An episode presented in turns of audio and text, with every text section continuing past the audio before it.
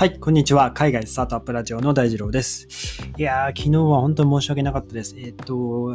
配信をですね、あさっての配信に予約をしていて、多分今日配信聞いてらっしゃる方は、Spotify で聞いてらっしゃる方は、えー、まあ普通、2回分、2配信ですね、今朝聞いてらっしゃるかと思うんですけど、いやー、やってしまいましたね。申し訳ありませんでした。あの、スタンド FM で聞いてらっしゃる方は、普段通りに、えー、今日も1配信だけ聞いてられているかと思うんですけども、はい、ちょっと以後気をつけようと思います。はい。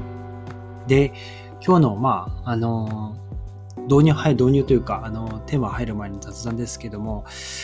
東京電力がなんとか電力持ち超え、持ち、うん、あの耐えたみたいですね。はい。僕もたまたま出社だったんですけども、えー、出社したら近くのコンビニが暗くてですね、あの、ドリンクとかを、の、そのバックライトっていうんですかね、なんか、なんか暗いなと思ってたら、あ、そうだ、節電してるんだと思って、まあ、全国のファミマとかコンビニ店でもそういう、まあ、指示が出てたのかもしれないですね。はい。なんか節電にご協力いただいてありがとうございます。東電の、あの、LINE の 公式 LINE からメッセージ来てたので、いや、さすが日本国民だなと思いながら感心して、一日を過ごしていたというところです。はい。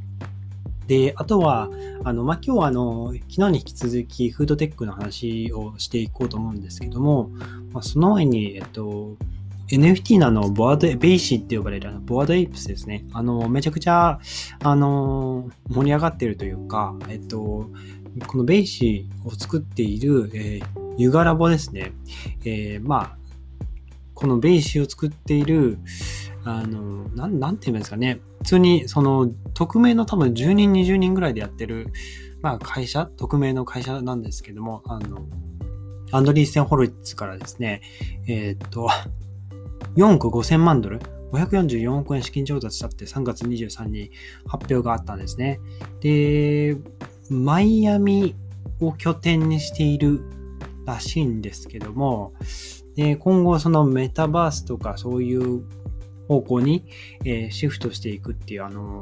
先日ツイッターの、あの、ユーガラボのツイッターでも公開されていたんですけども、アザーサイドって呼ばれる、そのメタバースのなんかプロジェ新しいプロジェクトを立ち上げたみたいで、他のその NFT 作品の、えー、キャラクターたちが、えー、メタバース上で動いていて、えー、なんかこう、ね、ワールドを作って、そこでその、ななんかいろいろ仮想空間を楽しもうみたいな、え、そういうプロジェクトですね、えー、立ち上げたみたい。で、あとは、あの、エイプコインって呼ばれる、その、まあ、トークンですね、えー、主にベーシーを持っている方に、えー、エイプコインっていうのをあの発行したみたいなんですね。これがまあ、もう瞬く間にその価値を、えー、持っていて、えっと、これいくらだったのかな？えっと、うーんと、この値段が1エイプコインがいくらなのかちょっとググったらすぐ出てくるのかな。エイプコインが、チャート、あ、時価総額ありますね。えー、すいません、ちょっと事前に調べられなくてですね。まあ、1エイプコイン1500円の、えー、価格がついてるんですけども、1人当たりいくら配られたんでしょうね。結構長く配られたって話を聞いていて、えー、っと、そうですね、15%、あ、結構配分が分かれてるみたいです。10億 ApeCoin が配布されていて、その8%が、えー、その、ユガラボの創業チームで、ごめんなさい、16%がユガラボのチームに分配されて、8%が、えー、 BAYCの創業チーム、創業者チームと、ユガラボ会社自体に16%で、えっ、ー、と、その他が、えっ、と、そうですね、ユーザーに配られたりとかっていう、あの、配分があったみたいですね。はい。で、えっと、まあ、こういう盛り上がりもしているところで、えー、まあ、僕も、あの、なんだっけな、ディファイアナーキーかっていう、あの、まあ、あんまそこまで有名じゃないですけど、NFT 持っていて、あの、一時期ね、その、なんて言うんでしょう。ゲームがあって、その、NFTRPG って言ってたかな？あの、なんて言うんでしょうね。どっち、ヒーロー側とネメシス側っていう、その、ね、まあ、正義と悪みたいな感じで分かれていて、あの、所属している NFT がその正義か悪かってこう、まあ、種族が分かれていて、その、どちらかにその、まあ、投票することができるんですよね。まあ、まだ投票できるだけなんですけども、その投票して、自分が投票した側が投票得票数で勝った場合は、その、えー、リンゴ、リンゴがもらえるんですよね。そのリンゴをもらうと、えっと、今持ってる NFT が別の NFT に進化するっていうもので、そのリンゴですね。リンゴが、あの、僕も1個持ってるんですけど、あの、オープンスイーにあのエアドロップされてるんですね。それが一時期あの5イーサぐらいで出展されていて、まあ、ちょっとそれ買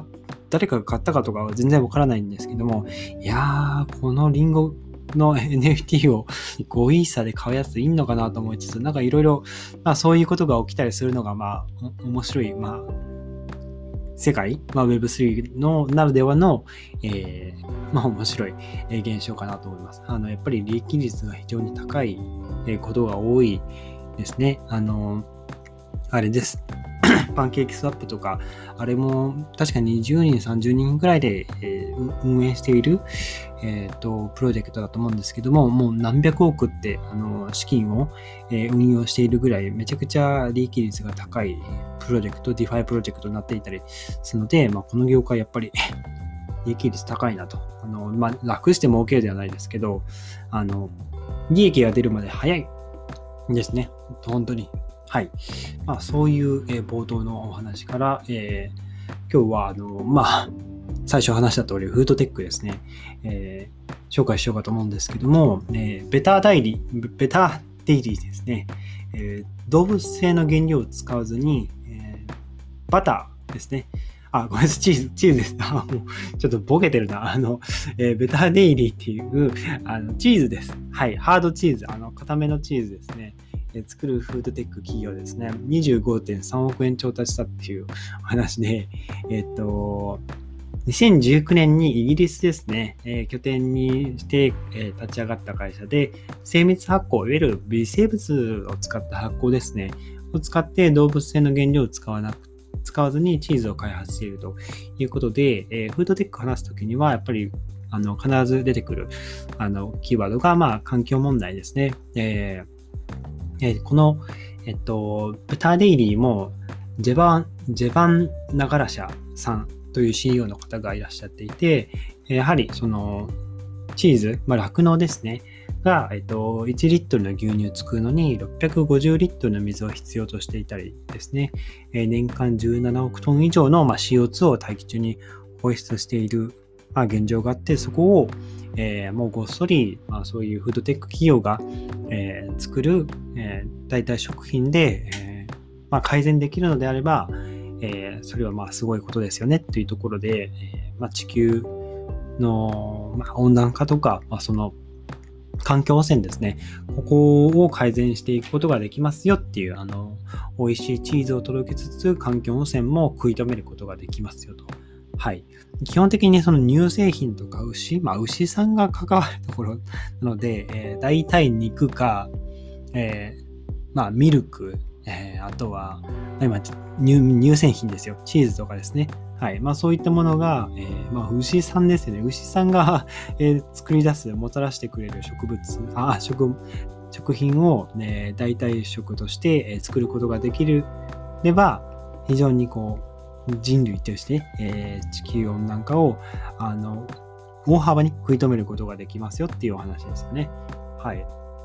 で、そのフードテックを紹介するときに、まあ、精密発酵とか微生物発酵とかいう言葉が出てきていて、まあこれただの表記揺れだと思うんですが、あのどっちも微生物発酵ですね。微生物を使った発酵のことですね。はい。で、あと微生物発酵の使っている企業っていえば、あの、昨日も話したんですけど、パーフェクトデイですね。えっと、まあ、ここ2014年ぐらいにあのもう創業していて、いわゆる乳タンパク、乳タンパク質を作っていて、FDA、アメリカの食品、えっ、ー、と、FDA 何の略だったかな？ちょっと忘れちゃったんですけど、えー、アメリカ食品保健局とかなんかそんな名前だったと思うんですが、でそういう薬とか、あの人間が口に入れるもの、あ食べるものとかがちゃんと安全なのかと、えー、審査している、えー、政府当局ですけども、この FDA の承認も、取得していて、アニマルフリーなアイスクリームですね、を作っているのがパーフェクトデイですね。はい。で、まあ、ここのパーフェクトデイが今のところ微生物発酵を使って、そのね、乳タンパク質、本当に乳タンパク質なので、牛乳のタンパク質と同じ栄養を持つ、ものを作っているので、あの味も本当にアイスクリームとほぼ同じあの味がするそうですね。はい。いつか食べてみたいです。はい。ということでですね、えー、冒頭、えー、東電の話から NFT の話で、えー、フードテックですね。紹介してみました。はい。まあ、こんな感じで、え、僕が紹介したいものをひたすらに紹介する、えー、ラジオですので、えー、ぜひ、えー、興味ある方、えお付き合いいただけると幸いです。ということで、今日は、え動物性原料を使わずに、えチーズを作るえー、ベターデイリーが約25.3億円調達というテーマでお話ししてみました。